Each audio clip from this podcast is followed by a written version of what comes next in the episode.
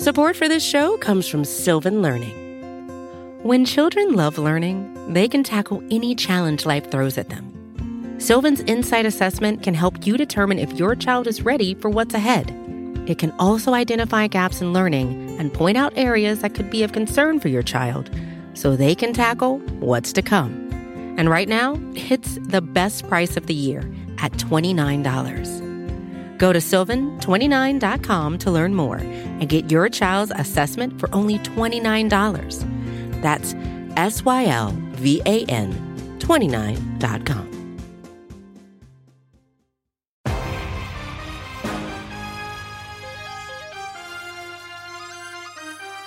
Yo, what is going on, guys? Welcome to another episode of the EPA podcast right here on BGN Radio, of course, Bleeding Green Nation. I am one of your hosts today, Victor Williams. Be sure to follow me on all platforms over at the Philly Pod. Your Philadelphia Eagles are 7 0 after a dominant victory over the Pittsburgh Steelers. So dominant that the starters didn't even have to play, much to my, didn't have to play the whole fourth quarter, rather.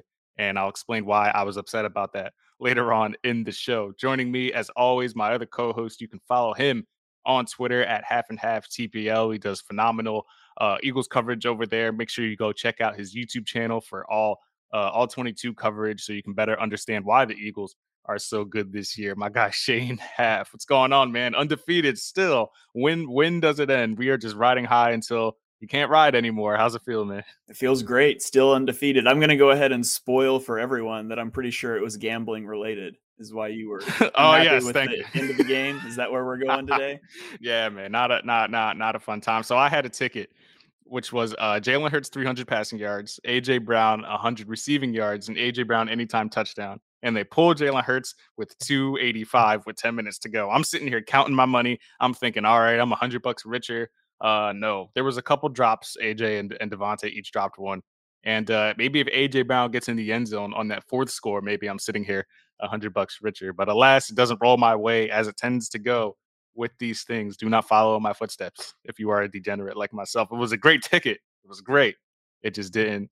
It just didn't work out. But uh, but yeah, the the important thing is here. Nobody, no substantial injuries. Obviously, Jordan Davis. Uh, Jordan Davis. We'll get into that later on. But you pull everybody on a short week, and uh, when you when you have a, a Thursday night game coming up, it's always good to get uh, extended rest. But Shane, man, just uh, uh, initial takeaways on on being seven and zero, handling the Pittsburgh Steelers out of the bye week the way we did, and uh, and uh, potentially, it looks like that the Eagles have their guy. It looks like they have their guy at quarterback, and if if if it wasn't evident if it wasn't evident like a few weeks ago that that the Eagles are going to extend him, it's surely evident now after after this week. Yeah, I I've watched the Eagles this year, and in my mind, I've sort of put them on tier two behind like the Bills and the Chiefs. Bills and Chiefs, like they're gonna duke it out, and you know anything can happen in one game in a Super Bowl. We've obviously seen that as Eagles fans. Uh, Nick Foles going up against Tom Brady winning a Super Bowl, so anything can happen in one game. But you look at it and you're like, and the Bills, the Chiefs, they're on another level. The Eagles, they could win that matchup, you know, a one in 10 shot, whatever. But as I watched the game on Sunday, I, I started to feel like for the first time that the Eagles are truly on that same level as the Bills and the Chiefs, that it's a truly a coin flip when they match up against each other, you know, assuming they take care of business and they get there to begin with. But, and I know it's the Steelers, and maybe that's a silly, silly reaction, but the Eagles were just so dominant in every facet of the game yesterday uh, and we expected that from the defense against Kenny Pickett and the offense, but the Steelers are known for having a good defense, and their defense isn't as good this year. But the Eagles just dominated the game from from whistle to whistle, and it, it was impressive to see. And I really liked some of the nuances that I saw, some of the new things that I saw coming out of the bye week on both sides of the ball that made me feel so confident in this coaching staff's ability to adjust over time as well.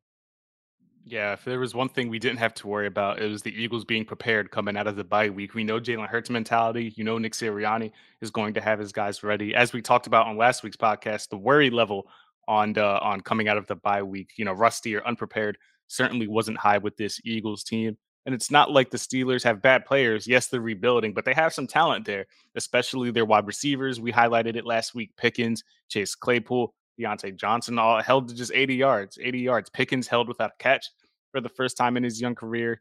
Uh, Bradberry had a lot had a lot to do with that. I feel like he was targeted like 20 times throughout through, through throughout the game. Darius Slay obviously uh, uh, doing what he does, but the uh, the man of of the hour and the highlight of the week was obviously AJ Brown, showing exactly why the Eagles invested that hundred million dollar contract into him immediately following the trade. For whatever reason, the Titans didn't think it was worth it. We'll take the picks. We'll go ahead and get Treylon Burks. And now AJ Brown is sitting here with more receiving yards than every Titans wide receiver combined. AJ Brown came down with touchdowns of 39 yards, 27 yards, and 29 yards all in the first half, becoming the first player since 2004, Shane, the first player in 18 years to record three touchdowns of 25 plus yards in the first half. The last guy to do it was not Terrell Owens. People keep thinking it's him, but it was Drew Bennett, who was also a Titans player. So history is certain uh uh repeating yourself. Your your reactions to AJ Brown, not only just like just just being good, but the fact that the Eagles have a guy who can completely take over and transform a game. And it literally is pick your poison with this offense. It's not like they needed a, a ton of contributions from everybody else, but for AJ Brown to post career high 156 yards and his first three touchdown game, it's and, and this is this is barely scratching the surface of what this team can be. I just don't know how you stop the offense. And we've talked about that a little bit before, but do you want to blitz because the Eagles struggle against the blitz? Well, if you keep two high safeties like the Cardinals did, they're just going to play horizontal. They're going to throw screens. They're going to get the ball to playmakers on the perimeter. You want to blitz without a single high coverage like the Steelers did. They're going to take those shots to AJ Brown downfield all day. Uh, Mina Kimes had a clip going around on Twitter earlier today talking about how the Eagles just change their identity every game. They just decide how they're going to beat you today, and exactly, it, it's so crazy just how well they shift their identity. They they were more twelve and thirteen personnel in this game. They did a lot of like play action, max protect, shot plays, and that's not what we've seen them do this year. Before the bye, they were a four wide, spread it out screen team, and and now they're max protecting, taking deep shots. Uh, they kept a running back or a tight end into block on 19 snaps in this game. In the first six weeks combined, they only had 40. So almost half of the time uh, that they did in the first six weeks combined, they were keeping extra blockers in to attack vertically. I don't know how you stop a team that can just shift. How do you game plan for that? How, how do you know what you're going to face? Are the Eagles going to be run heavy this week? Are they going to be RPO heavy? Are they going to take shots? Are they going to run screens? They can shift so flawlessly from one identity to another. And we've talked about the Eagles' offense being simple. And one of the things that is nice about that simplicity is it's just so easy for them to shift to something else entirely. I think that was most evident on the uh, on the fourth. I think it was the fourth down on the first possession. It was, and they ran that RPO where at one point, like you could do a still frame of the play where Jalen Hurts is mid handoff, and either Miles is going to run it, Jalen Hurts is going to keep it himself, and Dallas Goedert is already running out in the in the flat towards the sideline. At that point in time, there's three different ways that they can execute that play. And yes, RPOs are are subjective, and it depends on how you run it. But Jalen Hurts runs it to such a such an elite level that it's truly almost nearly impossible to defend that there's three different possible outcomes and you have to be and if you commit to one or even two of them the third option is going to be productive that is the scariest thing about about about this offense and you see AJ Brown who caught I think all three touchdowns according to next gen stats who are obviously the ones that keep track of all this route classifications and everything they say that AJ Brown was the first player in an NFL game in in history of, of football that caught a three touchdowns all on go routes and double coverage. I'm pretty sure he's the first guy to do that. And it's almost like you think you're watching a replay, but it's just they're doing the same thing and it can't be stopped. Minkah Fitzpatrick, as good as he is, I'm a I'm a Minkah fan. I was I was hoping the Eagles would make a move for him before he went to the Steelers. But man, that guy's having he, he's gonna have PTSD for a while. This is reminiscent of what I think what was it, Dez Bryant to Bradley Fletcher on Thanksgiving, I think it was, or whoever he abused on Thanksgiving. It was reminiscent of that because every time AJ Brown scored, Minkah Fitzpatrick was in the frame, and it's just it's terrorizing when there's there's just nothing you can do. By the time that third score happens, you just gotta you just gotta say I can't I can't do it. I just I just don't know what to do. well, and you mentioned that RPO on the fourth down the Steelers defended that play almost perfectly. I was I remember they, watching it and I was like, they've defended it as good as they could. They, they have the, the, defensive end commits to Miles Sanders. The safety is screaming downhill from his single high spot to go take Hurts. And Dallas Goedert just beats his guy to the flat. And the guy's covering him the whole way, but Goddard beats it. Like, it's so simple. And the Steelers executed almost perfectly. and it just doesn't matter. And then, you know, you talk about the AJ Brown touchdowns. That first touchdown, the the Eagles ran a dagger concept. So you got the inside receiver, which is Brown, runs a vertical route. He's a clear out route. He's not even in the progression. You're trying to free up DeVonta Smith on the deep in route, and the deep in route is wide open. Like Hurts should not he have was. thrown that ball. It's not the right read. He shouldn't have thrown it, but he throws it into double coverage, and hey, my guy's just better than your guy, and it doesn't even matter. And so even on a play like that, if that was the third touchdown, I would have thought it was like a heat check, like Brown's on. This was the first one. Just my guy's better than your guy, and I made a mistake in the progression, and it just doesn't matter. So the margins are just so wide for this offense with the way that they're playing right now. Yeah, and watching the film, DeVonta broke. I believe it was across the middle of the field, right? The dig you mentioned, and he was definitely open. And hurts. Says forget all that and just bombs it to AJ Brown. Uh, but I think the the big distinction with Hurts this year uh, from last year is that he has confidence in his receivers, which I can't fault him last year because if Jalen Reagor's playing sixty percent of the snaps, you're not going to be very confident in throwing and throwing to your receivers. But you even saw it with the one target that that Quez Watkins had. He threw it up to him and he didn't come down with it. But that's that's having the level of confidence in your guys that I'm at least going to give him a 50-50 chance of coming down with this ball. It seems like that ratio, that chance is a lot higher when you throw to AJ Brown because it doesn't matter. Like he said on on one of his touchdowns, he said one, two, and two is not enough. You're gonna need another guy to even have a remote chance of stopping me from catching this football. So that is uh, a, a, impressive all around. Jalen Hurts on the day was 68% completion, 19 of 28, 285 yards, four touchdowns, zero picks, 140.6 rating. He makes AJ Brown look like a star, and AJ Brown does the very same for Jalen Hurts. I think the most telling stat this year is Jalen Hurts 16 total touchdowns. And I know people scoff at the total touchdowns thing, but he threw for four of them. He only had what was it, two? I want to say two rushing attempts. Yeah, he didn't run the Sunday. ball very much. They only ran it 12 times when Hurts was on the field, I believe. I think I think Miles had nine carries. Hurts carried it twice, and Boston Scott, I think, got one. So the the whole like the whole total touchdowns when people being mad at that, that's it's starting to go away. 16 total touchdowns on the year for Jalen Hurts to just two turnovers, and both of them were off batted balls. The one, uh, the Jags, I think that was a pretty bad throw from what I remember. That was in that was in like triple coverage, and he tried to just squeeze it into a window. But man, his ball security continues to be the most impressive thing. Uh, on top of everything else Jalen Hurts is doing this year, his ball security remains the most impressive in my opinion. Yeah, he he just doesn't put the football in harm's way. You had the one against Jacksonville. There was another one. I think it was against the Cardinals. I can't remember that should have been intercepted uh, that was a similar read. Other than that, I don't really recall times that he's put the ball in danger. His other interception was off of Kenny Gainwell's hands on that screen mm-hmm. pass. I think it was against the Vikings. Um, the the the Eagles' turnover differential is just absurd. They're plus 14, which leads the league. Second place is only plus six, so they're they're more than double the turnover differential of the next closest team. And, and the, the offense is just schemed so well. I mean, you, take the top off of the defense a couple times with AJ Brown, and they come out the next a couple drives later, and it's underneath, underneath, underneath, and then they throw a bubble screen look, and the, the corner bites down, and AJ Brown right over the top again, and they come back two drives later with uh, Zach Pascal in the slot and Dallas Goedert out wide. And almost every time they've used that alignment, it's been a screen to goddard except this time it wasn't. It's a fake screen with a wheel route to Zach Pascal. He's wide open. Like you could everyone that, bid on it. You could have everyone made that throw, and it's just an easy touchdown. And so the Eagles' offense is just running circles around people, and they're doing it. They're doing it schematically. They're doing it with execution. Like this isn't this isn't Jalen Hurts just hitting wide open guys all the time. This is Jalen Hurts playing at an elite level. The receivers are playing at an elite level. And oh, by the way, the coaching staff is scheming things up at an elite level too. And so the, the offense, I couldn't be more impressed with how they looked coming out of the bye.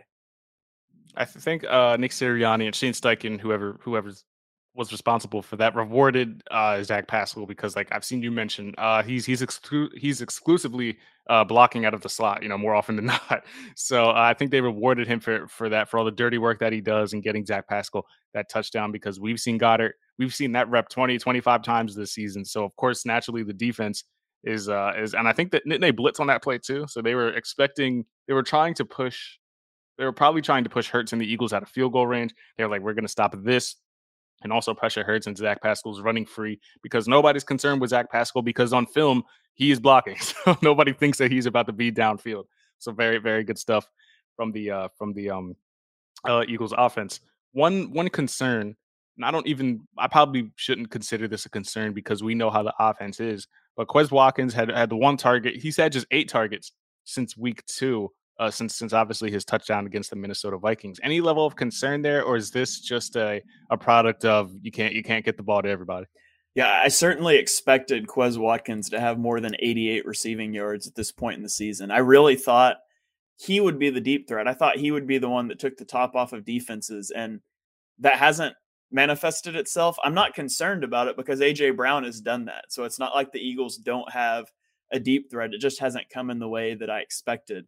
Um, I don't know how, as a defense, you align yourself to take away AJ Brown, DeVonta Smith, and Dallas Goedert without opening yourself up to the run. I guess it becomes a concern if a team can figure that out and, and there's nowhere for Hurts to go. But I still believe in the explosiveness of Watkins. The offense is just working at such a high level right now.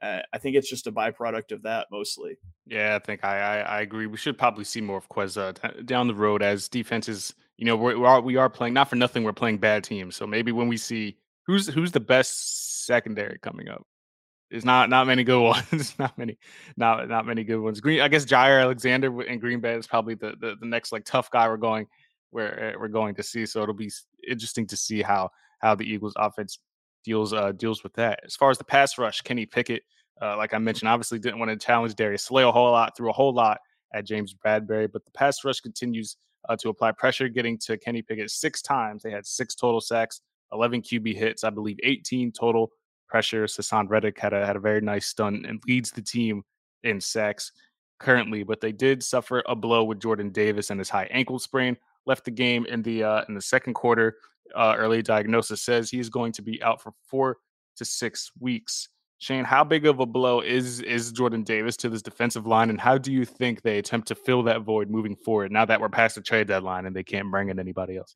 Yeah, that that's a devastating injury, especially in terms of your run defense. Uh, one of the things I wanted to see from the Eagles coming out of the bye was them allowing Jordan Davis to play in some of those four man fronts, and they actually did that and then he got hurt like four snaps later. So I, am sad that we don't we have to put off seeing that now. But they've mo- almost exclusively used him as the zero technique, the guy that's head up on a center in their five man fronts, which has been their primary run defense. Uh, after he got hurt, they put Marlon Tuipulotu in there for like two snaps in that role, and both times he got pushed like eight yards off the line of scrimmage, and they never played that five man front again. So. Um, you would like him to be able to do it you don't want to put Fletcher Cox there. Like the only other option, I guess, is maybe you could try to put uh, Javon Hargrave there, but you hate to do that with the way he's rushing the passer. And so I, I think they may try to make it work with Marlon Tuipulotu. Otherwise, you probably won't see a lot of five man fronts again until Davis gets back. Uh, the biggest issue is going to be that this is going to make life more difficult on TJ Edwards. Those five man fronts are designed to keep Edwards clean so he can read it out and plug the hole. And if you're not able to play in those fronts, now all of a sudden Edwards is going to be deconstructing blocks. He's got to react faster, which is one of the strengths of his game. It's his run defense, but uh, it certainly will hurt the run defense. We'll see how the Eagles respond if they'll start to put more guys in the box. You know what the what the solution will be. What do you think is the uh, the the deal with Milton Williams? He's a guy that we are very excited about when he drafted. He he tested like Aaron Donald, all these things, and he had a good rookie season, I believe. And this year, not so much. Obviously, with the with the depth and bringing in Jordan Davis, that kind of stunts that. But you haven't heard his name a whole lot this year, but still somebody very talented along that defensive line. Does this open up any additional opportunities for him? How do you see Milton Williams' role uh, carved out in the in the future? I don't know that it opens up much more of a role for Milton Williams because he's not the kind of guy that you're going to play uh, in that Jordan Davis role. He's a little light. He's under 300 pounds. He's not a nose tech sort of guy. So, I, I, why he hasn't played more in the rotation, I'm not sure. I don't think it necessarily opens up more roles for him unless you know, it's just that they're using Marlon Tuipulotu or they're using Javon Hargrave more in that role. And so it gets him on the field more in relief of them in pass rushing situations. But Williams is not the best run defender. He's a little more of a pass rusher, and I kind of think he just got caught in a numbers game where the Eagles signed a bunch of good. Pa- they've got a, a bunch of good pass rushers, and what they needed was someone who can step in and stop the run. And so I think he's been more of a numbers game than anything.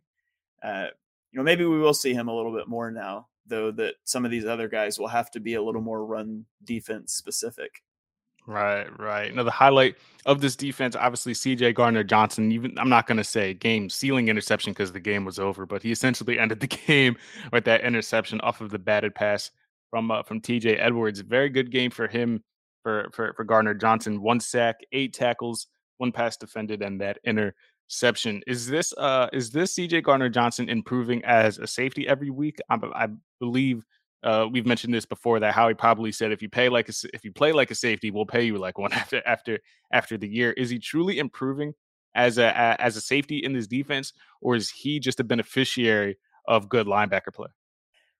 He is living right he's doing something right. Like he catches another interception that is tipped right to him. He's a looks, magnet man. Four in the last three weeks, I think. Yeah, four and I think three of the four have been tipped. Like it's just he is always in the right place at the right time. Um, hey, hey, that's that's plain safety though. That's, that's plain safety. That's plain safety. And so I think there's a little bit of both. I think he's getting a little more comfortable. He's certainly caught some big breaks in high leverage situations. The tipped interception, uh, his his sack came off of him blitzing out of the slot. He came in untouched and got Kenny Pickett, so they schemed him that.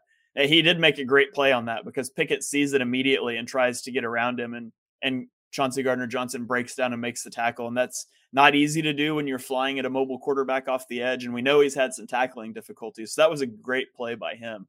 Uh, I think he's playing better though, and another thing I really liked that I saw from the defense was uh, some of the creativity in the pass rushing plans. Uh, there was a chart floating around on Twitter before the game showing the Eagles had the lowest stunt rate in the NFL.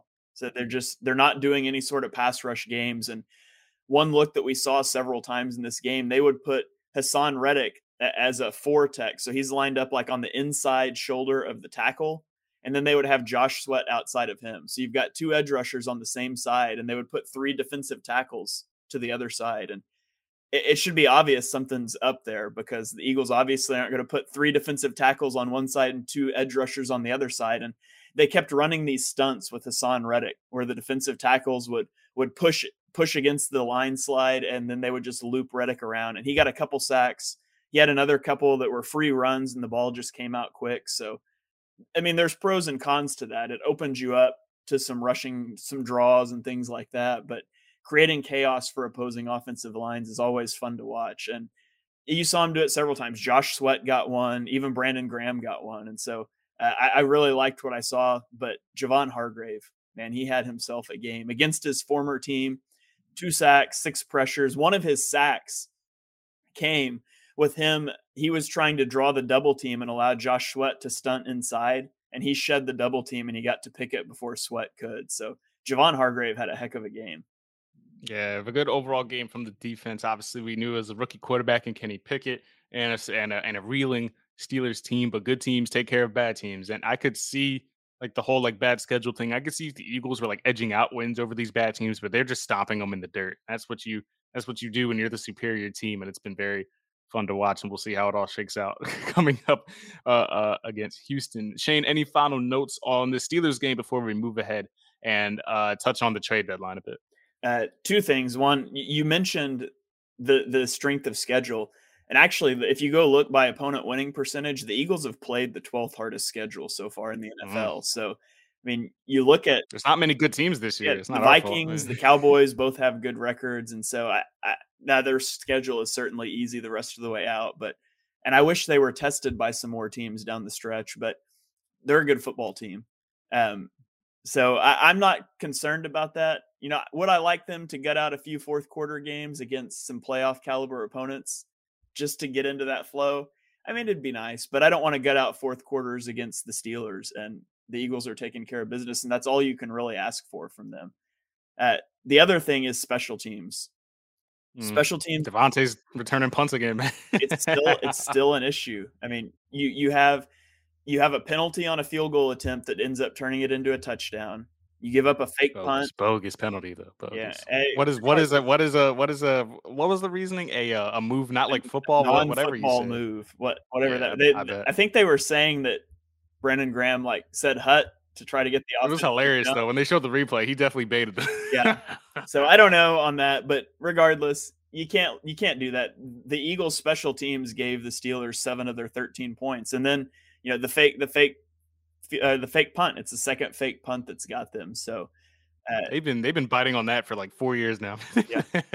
And then even at the end of the game, and it's in garbage time, it doesn't matter. But Arryn Siposs had like a 37 yard punt at the end of the game, and she's like, "What are we doing here?" So special teams continues to be something to monitor. It has not cost the Eagles yet, but it feels like a ticking time bomb at this point. Yeah, I, was- I was shocked Michael Clay even uh, even came back this year after the way special teams looked last year. I was shocked they, they brought him back, and now they have no returners. They're using DeVonta again. Don't want one of your top receivers back there fielding punts all the time. The uh, the the feel good story, Britton Covey certainly hasn't worked out. Uh, is Devon Allen still hanging around the practice squad? Might be time for him to get a get a look. I don't know what his status is, but obviously not a full time football player, so we don't know how that's going to check out. We thought the Eagles would potentially make a move for uh, a return man or something of the sort at the trade deadline. But of course, they uh, Robert Quinn remained the only move that the Eagles did. We thought Howie had something up his sleeve at the buzzer. There was uh, rumblings of running backs, Kareem Hunt or Nyheim Hines. I saw Jamaal Williams uh, r- rumors running around. And then you have the uh, Nyheim Hines brought you return ability, and you had the Sirianni connection. So I was all about ready to accept that. I was like, he's an Eagle at this point. And then he goes to Buffalo for what was it, a sixth, and Zach Moss, I think it was. And if Howie didn't want to match that, then he just wasn't interested in bringing anybody additional. Anyway, Shane, how uh how disappointed are we that the Eagles did not bring any additional help for special teams, uh, any running backs to help take the load off Miles down the stretch? I believe Miles is on pace to have his heaviest workload of his career thus far, or uh, a backup safety. Man, you got to pray one of these guys don't go down because I'm not trying to see K'Von Wallace in a playoff game. Yeah, I, I'm fine with it. I mean, it's always fun to make moves, but you look at the Eagles draft picks, uh, they don't have a fourth, fifth, or sixth in the upcoming draft. So that makes it a little hard to make moves. And certainly they could figure out ways around that. But there was nobody that got moved at a price tag that made me think, oh, the Eagles missed out. Um, there's things you would like to have a backup tight end, a backup safety. At, at the end of the day, they are backups. It, it becomes an issue if somebody gets hurt, but every team has guys that if they went down, it'd be really hard to replace them. So ultimately, you know, Robert Quinn is the move. It's a good move in my opinion. if he was made at the deadline, we'd be a lot we'd be a lot happier. I guess it was a couple days too early, so we're not feeling great. I, I'm glad that the Eagles did not overpay for something, uh, which could have been a concern. You know, you don't have a fourth, fifth, or sixth. Maybe you've got to give a third for one of those guys that's worth a fourth. And so I, I'm gl- I was glad that Howie showed restraint and didn't overpay. Uh, I wasn't too in on the running back thing. It would have been fine. I just don't think running back is really a big need.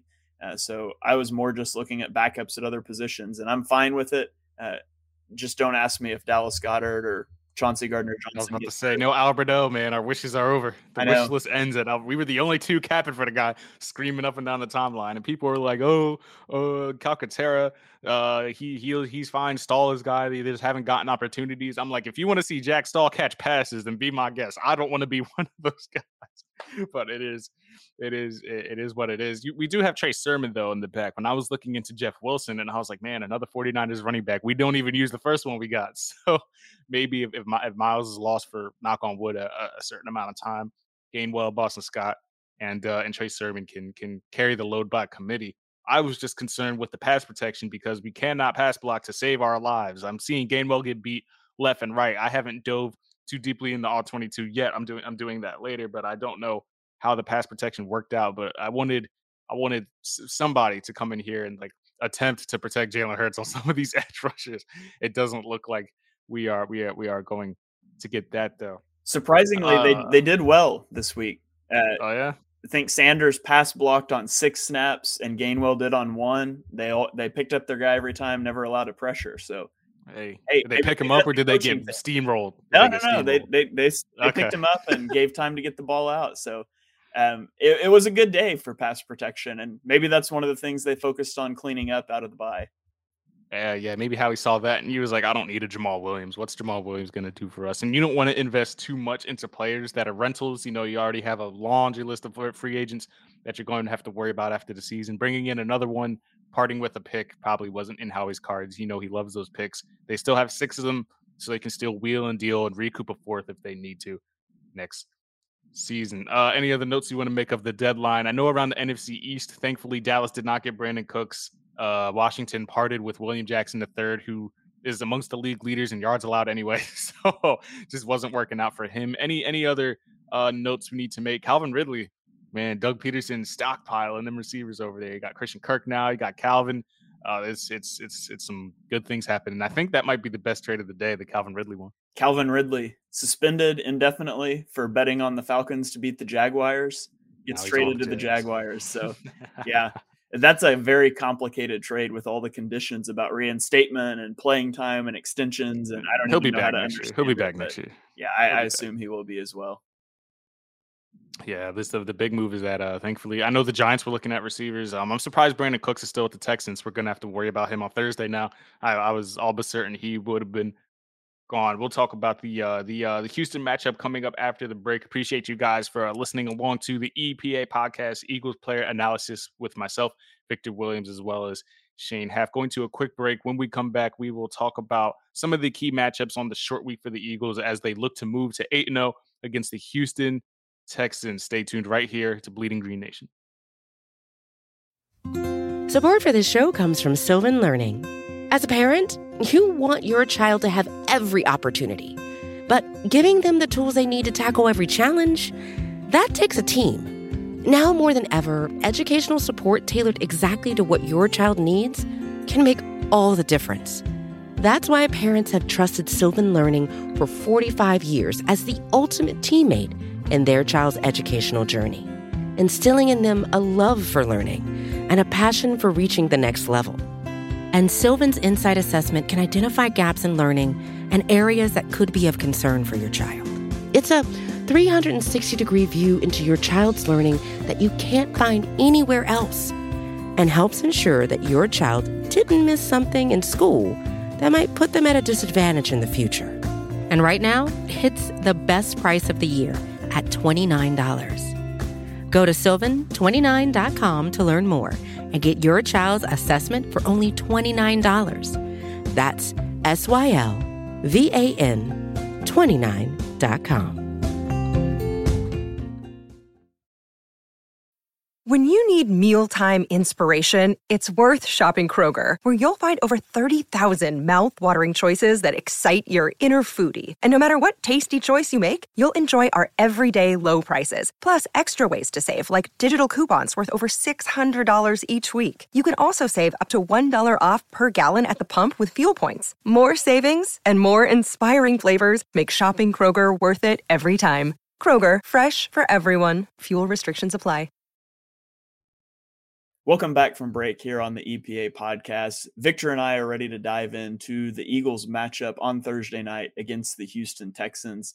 Victor, potentially, potentially the Eagles could beat the Texans on Thursday night as the Phillies clinch the World Series.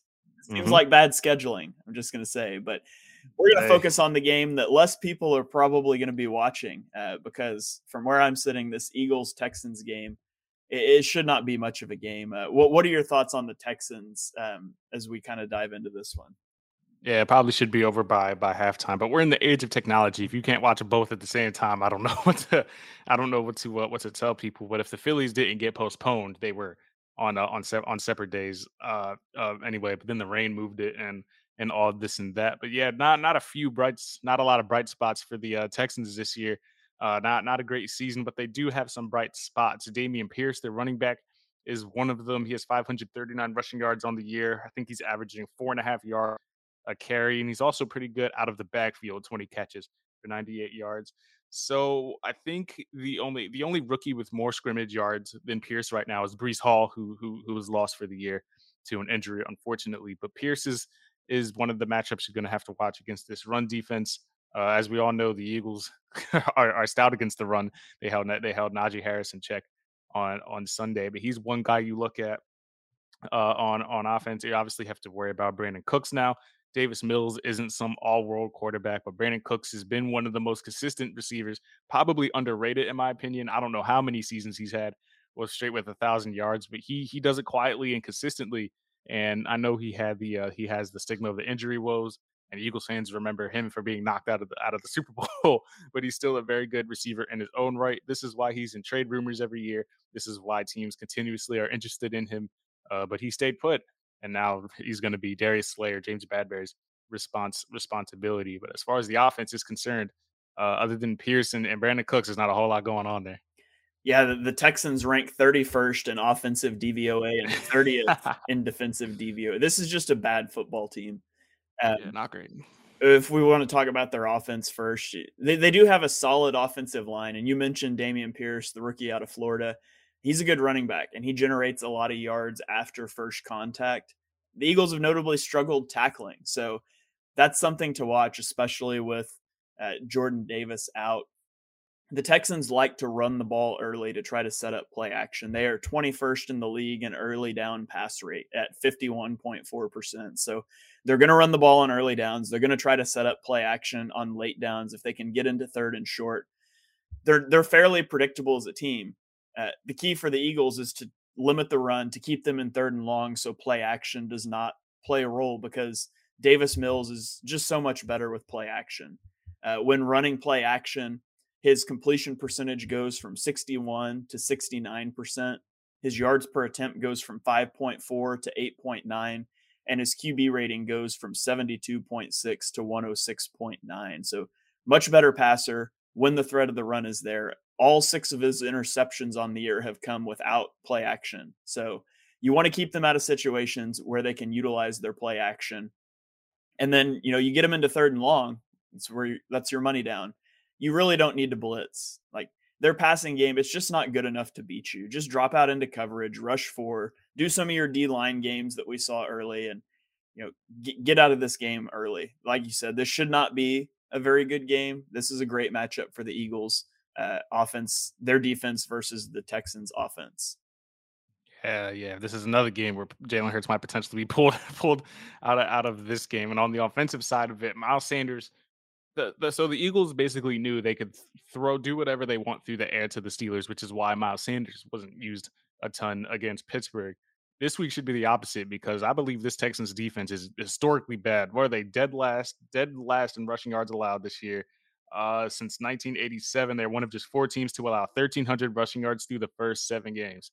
That is that is hit on the wrong side of history there. And Miles Sanders as we all know, when when when relied upon, we saw it in Jacksonville. He can make you pay, and he's another guy who's who's good with yards after contact. So if there was ever a game for us betters out there, if there's ever a game to to look at Miles Sanders, hundred yards and potentially one or two touchdowns, and Hurts might carve them through the ground too because they are very bad at spying the quarterback. They do not know how to contain mobile quarterbacks. They don't know how to contain above average running backs at that. So I think uh, this is going to be a very big game for for for Miles Sanders in the rushing attack. So last week the Texans played the Titans, where they gave up a 200 yard performance to Derrick Henry, 219 yards. It's the fourth straight time Derrick Henry has rushed for over 200 yards on the Texans. Now, Derrick Henry, notably better than Miles Sanders, but let's play a game called Who Played Quarterback for the Titans on Sunday? You might know this because yeah. you're a little bit of a draft guy. Some of our viewers might not, but it's a rookie guy named Malik Willis making his first start out of Liberty. Okay. Jalen Hurts light. That's who he is. He, yeah. he, a lot of the stuff he was doing in that game looked a lot like what Jalen Hurts was doing last year. yeah. So so Malik Willis, he was I think a fourth round pick, rookie making his first start. Uh, he went six of ten passing for 55 yards. So they they threw the ball one time in the second half, and yet Derrick Henry faced a light box on 50 percent of his carries. Like Sounds like they could have used AJ Brown. I don't understand what the Texans were doing. You're playing a rookie quarterback who's never going to throw the ball, and you were content to sit back with two high safeties, play light boxes, and let Derrick Henry rush for 200 yards. That's against a team that doesn't have a quarterback or a passing attack. And then you look at the Eagles. If the Texans were that concerned about allowing explosive plays to the Titans, who don't have explosive plays, imagine how they're going to play the Eagles. Like this should be this should be a, an absolute murder game for Miles Sanders on the ground. If you've got Miles Sanders in fantasy, you need to be playing him uh, this this could be the Miles Sanders 200 yard game. I, I just don't see them selling out to stop the rushing attack when they were so terrified of Malik Willis throwing to Treylon Burks last week. The uh the spread opened up this week at 13 points. It's probably up to 13 and a half now. That might be the first ever like double digit spread lock I've seen since ever ever like even that seems too low. That spread needs to be like 20 21 points. The Texans have seen the most rushing attempts in the NFL this year at 234 and have given up an average of 5.6 yards per attempt. They are going to if, if they don't if they don't rush for 200 yards in this game combined because Miles might not play in the fourth quarter, then uh, then something went wrong. Flipping back to the uh, to the defense side of it, cornerback Steven Nelson, former Eagle, is is there. He had a pick last game, uh, but other than that, not too many uh, things to worry about on the uh, uh, on the secondaries and I believe uh, they have Jerry Hughes on the defensive line. I think if I if I remember his name right, I think Jerry Hughes is there on the defensive line. He has five sacks through seven games, so it's not like they don't have any pass rushers, but the Eagles have the best offensive line of football. I don't anticipate that being being an issue on Thursday night. Yeah, I don't either. And the Texans, they're a they've run a, the league high rate of cover two zone. Uh, Lovie Smith old school Tampa two guy. They run cover yeah, it's two. old school, all right. Yeah, they run cover two on 26% of their snaps so far this year. So you're going to see two high safeties. You're going to see predictable defensive coverages. Uh, we just saw AJ Brown have a huge game against man coverage. That's not the Texans. I, I think this is going to be a RPO heavy game against zone coverage.